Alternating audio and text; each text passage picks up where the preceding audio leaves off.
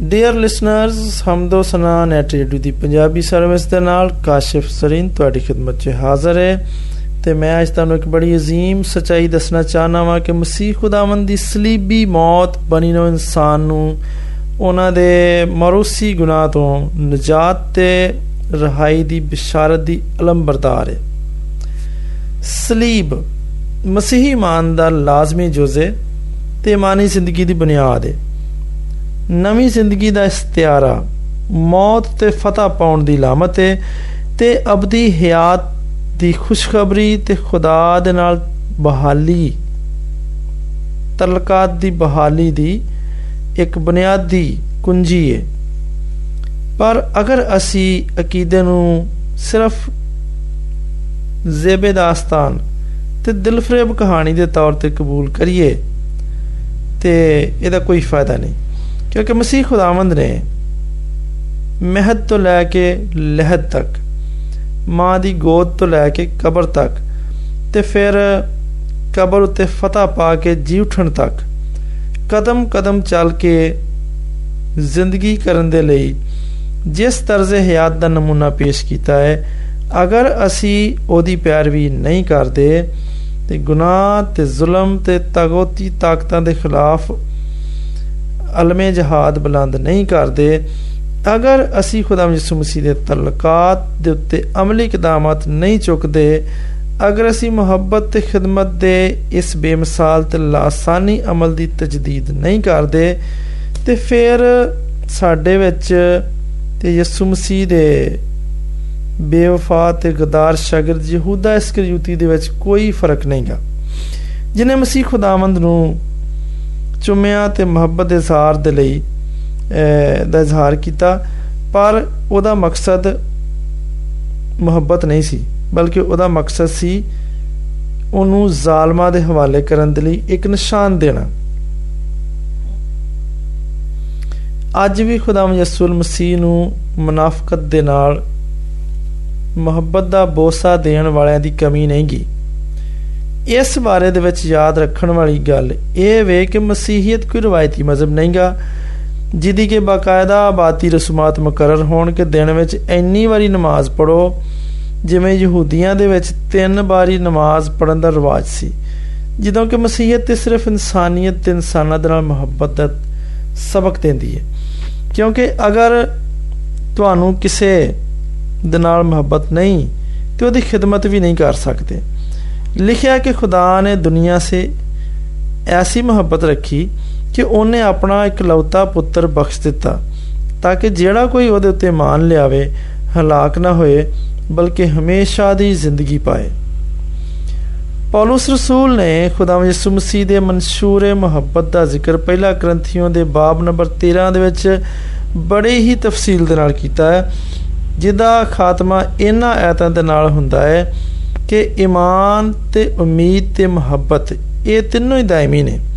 ਪਰ ਇਹਨਾਂ ਵਿੱਚੋਂ ਅਫਜ਼ਲ ਮੁਹੱਬਤ ਹੈ ਗੋਇਆ ਮੁਹੱਬਤ ਦੀ ਫਜ਼ੀਲਤ ਹਰ ਫਾਨੀ ਤੇ ਗੈਰ ਫਾਨੀ ਚੀਜ਼ ਦੇ ਉੱਤੇ ਮੁਕੱਦਮ ਹੈ ਗੋਇਆ, ਖੁਦਾ ਦੇ ਨਾਲ, ਖੁਦਾ ਤੋਂ ਇਨਸਾਨ ਤੱਕ ਮੁਹੱਬਤ ਦਾ ਕੋਈ ਨੇਮਲ ਬਦਲ ਨਹੀਂਗਾ।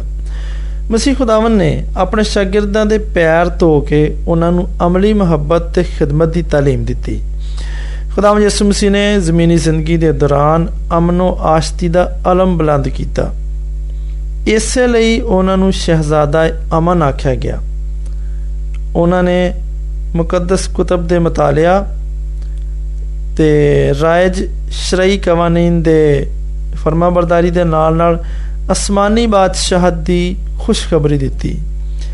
ਉਹਨਾਂ ਨੇ ਆਪਣੇ ਆਲਮਗੀਰ ਪ੍ਰੋਗਰਾਮ ਨੂੰ ਅਮਲੀ ਜਾਮਾ ਪਾਉਣ ਦੇ ਲਈ ਸ਼ਹਿਰ ਸ਼ਹਿਰ ਤੇ ਕਰੀਆ ਕਰੀਆ ਤੇ ਕੂ ਬਕੂ ਪੈਦਲ ਸਫ਼ਰ ਕੀਤੇ। ਉਹਨਾਂ ਨੇ ਜਿਸ ਕਸਰਤ ਦੇ ਨਾਲ ਹੈਰਾਨ ਕਰ ਦੇਣ ਵਾਲੇ ਮੌਜਜ਼ਾਤ ਵਿਖਾਏ, ਉਹ ਵੀ ਬੜੇ ਹੀ ਕਾਬਲੇ ਜ਼ਿਕਰ ਨੇ। ਅੰਜੀਲ ਮੁਕੱਦਸ ਤੋਂ ਇਲਾਵਾ ਦੁਨੀਆ ਦੀ ਕੋਈ ਇਲਹਾਮੀ ਜਾਂ ਨੀਮ ਇਲਹਾਮੀ ਕਿਤਾਬ ਕਿਸੇ ਦੇ ਹਵਾਲੇ ਦੀ ਦੇ ਵਿੱਚ ਇਹ ਦੀ ਨਜ਼ੀਰ ਪੇਸ਼ ਨਹੀਂ ਕਰ ਸਕਦੀ। ਉਹਨਾਂ ਦੀ ਨਰਮ ਹੋਈ, ਯਾਨੀ ਨਰਮੀ ਨਾਲ ਗੱਲ ਕਰਨਾ, ਦਰਦਮੰਦ ਤਬੀਅਤ ਤੇ ਇੰਤਹਾਈ ਮੁਹੱਬਤ ਤੋਂ ਭਰੀ ਹੋਈ ਸ਼ੀਰੀ ਬਿਆਨੀ ਹਰ ਮੁਲਾਕਾਤੀ ਦਾ ਦਿਲ ਮੋਹ ਲੈਂਦੀ ਸੀ।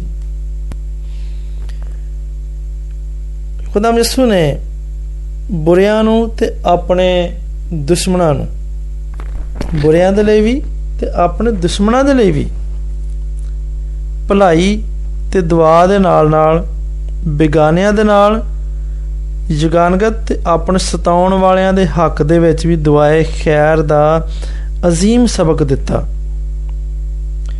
ਆਪਣੇ ਆਪ ਤੋਂ ਇਨਕਾਰ ਤੇ ਖੁਦਾ ਦੇ ਨਾਲ ਪਿਆਰ ਦੀ ਇਸ ਤਾਲੀਮ ਦੀ ਕਿਤੇ ਵੀ ਕੋਈ ਮਿਸਾਲ ਜਾਂ ਬਦਲ ਨਹੀਂ ਮਿਲਦਾ।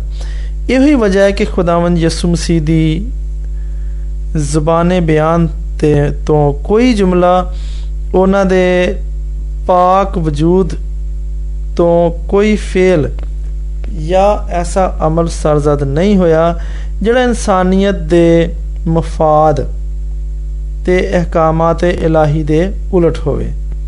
खुदा यसु मसीह सरापा पैकर मोहब्बत मुजस्मा खलूस ਤੇ ਬੇਸ਼ੁਮਾਰ ਇਲਾਹੀ ਸਫਾਤ ਦੇ ਹਾਮਲ, ਬੇਮਿਸਾਲ ਸ਼ਖਸੀਅਤ ਦੇ ਮਾਲਕ ਸਨ। ਜਦੋਂ ਕਿ ਉਹਨਾਂ ਦੇ ਨਾਕਦੀਨ ਤੇ ਮੁਖਾਲਫ ਇਸرائیਲੀ ਕਾਹਨ ਤੇ ਨਾਮ ਨਹਾਦ ਮذਹਬੀ ਰਹਿਨਮਾ ਉਹਨਾਂ ਦੇ ਫਾਲੋ ਅਮਾਲ ਦੇ ਵਿੱਚ ਉਹਨਾਂ ਤੋਂ ਸਰੀਨ ਬਿਲਕੁਲ ਮੁxtਲਫ ਸਨ। ਕਿੱਥੇ ਮੁਹੱਬਤ ਤੇ ਖੂਵਤ ਦਾ ਆਲਮਗੀਰ ਪੈਗਾਮ, ਤੇ ਕਿੱਥੇ ਮਹਦੂਦ ਤੇ ਸ਼ਰਈ ਕਵਾਨੀਨ, ਤੇ ਉਹਨਾਂ ਦੀ ਮਨਮਾਨੀ ਗਲਤ ਤਫਸੀਰਾਂ, ਲਿਹਾਜ਼ਾ ਦੋਵਾਂ ਦਾ ਕਰਦਾਰ ਇੱਕ ਦੂਜੇ ਦੀ ਜ਼ਿੱਦ ਨਜ਼ਰ ਆਉਂਦਾ ਹੈ। ਇਹੋ ਹੀ ਵਜ੍ਹਾ ਸੀ ਕਿ ਉਹ ਪੈਕਰੇ ਸੱਚਾਈ ਤੇ ਮੁਜਸਮਾ ਮੁਹੱਬਤ ਯਿਸੂ ਮਸੀਹ ਦੀ ਮੁਖਾਲਫਤ ਉੱਤੇ ਤੁਲ ਗਏ ਤੇ ਉਸ ਦੌਰ ਦੇ ਆਕਬਤ ਨਾਂਦੇਸ਼ ਮਜ਼ਬੀ ਆਲਮਾਵਾਂ ਨੇ ਉਹਨਾਂ ਦੇ ਹਰ ਮਰਹਲਾ ਹਯਾਤ ਤੇ ਮੁਖਾਲਫਤ ਕੀਤੀ। ਮਨਜੀਏ, ਇਨਸਾਨੀਅਤ ਖੁਦਾਵੰਦ ਯਿਸੂ ਮਸੀਹ ਦਾ ਪੈਗਾਮ ਸੀ ਕਿ ਤੂੰ ਖੁਦਾਵੰਦ ਆਪਣੇ ਖੁਦਾ ਦੇ ਨਾਲ ਆਪਣੇ ਸਾਰੇ ਦਿਲ ਤੇ ਆਪਣੀ ਸਾਰੀ ਜਾਨ ਤੇ ਆਪਣੀ ਸਾਰੀ ਤਾਕਤ ਦੇ ਨਾਲ ਮੁਹੱਬਤ ਰੱਖ। ਤੇ ਇਹ ਕਿ ਆਪਣੇ ਪੜੋਸੀ ਦੇ ਨਾਲ ਆਪਣੇ ਵਾਂਗਰ ਮੁਹੱਬਤ ਰੱਖ। ਖੁਦਾਮ ਯਿਸੂ ਨੇ ਆਖਿਆ ਕਿ ਗੈਰ ਕੌਮਾਂ ਦੇ ਬਾਦਸ਼ਾਹ ਉਹਨਾਂ ਤੇ ਹੁਕਮ ਚਲਾਉਂਦੇ ਨੇ। ਤੇ ਉਹਨਾਂ ਤੇ ਇਖਤਿਆਰ ਰੱਖਦੇ ਨੇ ਤੇ ਖੁਦਾਵੰਦ ਦੇ ਨੇਮਤ ਖਵਾਉਂਦੇ ਨੇ। ਪਰ ਤੁਸੀਂ ਐਵੇਂ ਨਾ ਹੋਣਾ, ਬਲਕਿ ਜਿਹੜਾ ਤੁਹਾਡੇ ਵਿੱਚ ਵੱਡਾ ਹੈ ਉਹ ਛੋਟੇ ਦੀ ਮਾਨਦ ਤੇ ਜਿਹੜਾ ਸਰਦਾਰ ਹੈ ਉਹ ਖਿਦਮਤ ਕਰਨ ਵਾਲੇ ਦੀ ਮਾਨਦ ਹੋਵੇ।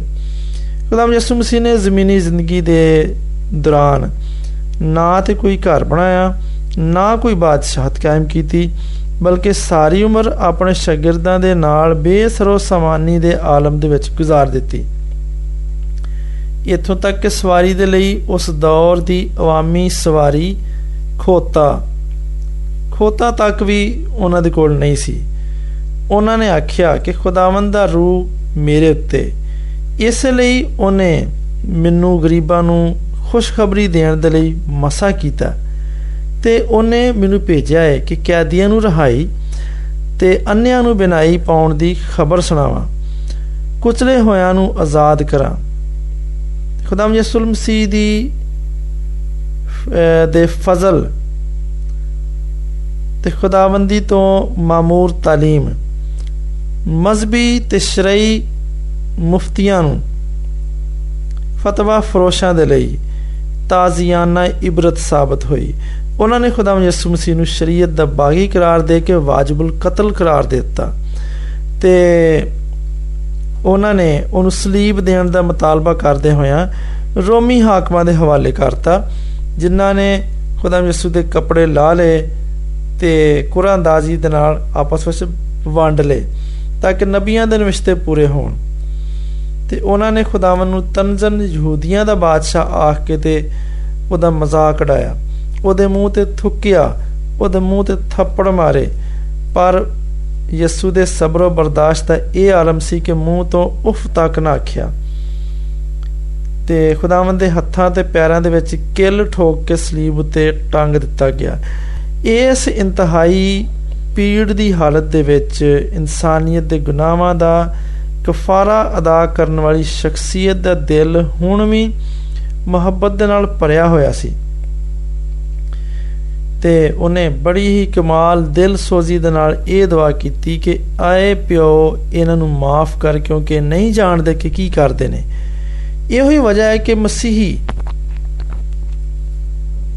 ਇਹੋ ਹੀ ਵਜ੍ਹਾ ਹੈ ਕਿ ਮਸੀਹੀ ਲੋਕ ਕਿਸੇ ਦੇ ਉੱਤੇ ਵੀ ਤੋਹੀਨੇ ਮਸੀਹ ਦੇ ਇਲਜ਼ਾਮ ਨੂੰ ਨਹੀਂ ਲਾਉਂਦੇ। ਕਿਉਂ ਜੋ ਜਿਸ ਕਦਰ ਤੋਹੀਨ ਖੁਦਾਵੰਦ ਯਿਸੂ ਮਸੀਹ ਨੇ ਯਹੂਦੀ ਸਰਦਾਰਾਂ ਤੇ ਕਾਹਨਾ ਤੇ ਰੋਮੀ ਹਾਕਮਾਂ ਦੇ ਹੱਥੋਂ ਬਰਦਾਸ਼ਤ ਕੀਤੀ, ਉਹਦੀ ਕਿਤੇ ਵੀ ਕੋਈ ਮਿਸਾਲ ਤੇ ਨਜ਼ੀਰ ਨਹੀਂ ਮਿਲਦੀ। ਪਰ ਉਹਨਾਂ ਨੇ ਜਾਣਕਾਰੀ ਦੇ ਆਲਮ ਦੇ ਵਿੱਚ ਵੀ ਆਪਣੇ ਦੁਸ਼ਮਣਾਂ ਨੂੰ ਮਾਫ ਕਰਤਾ।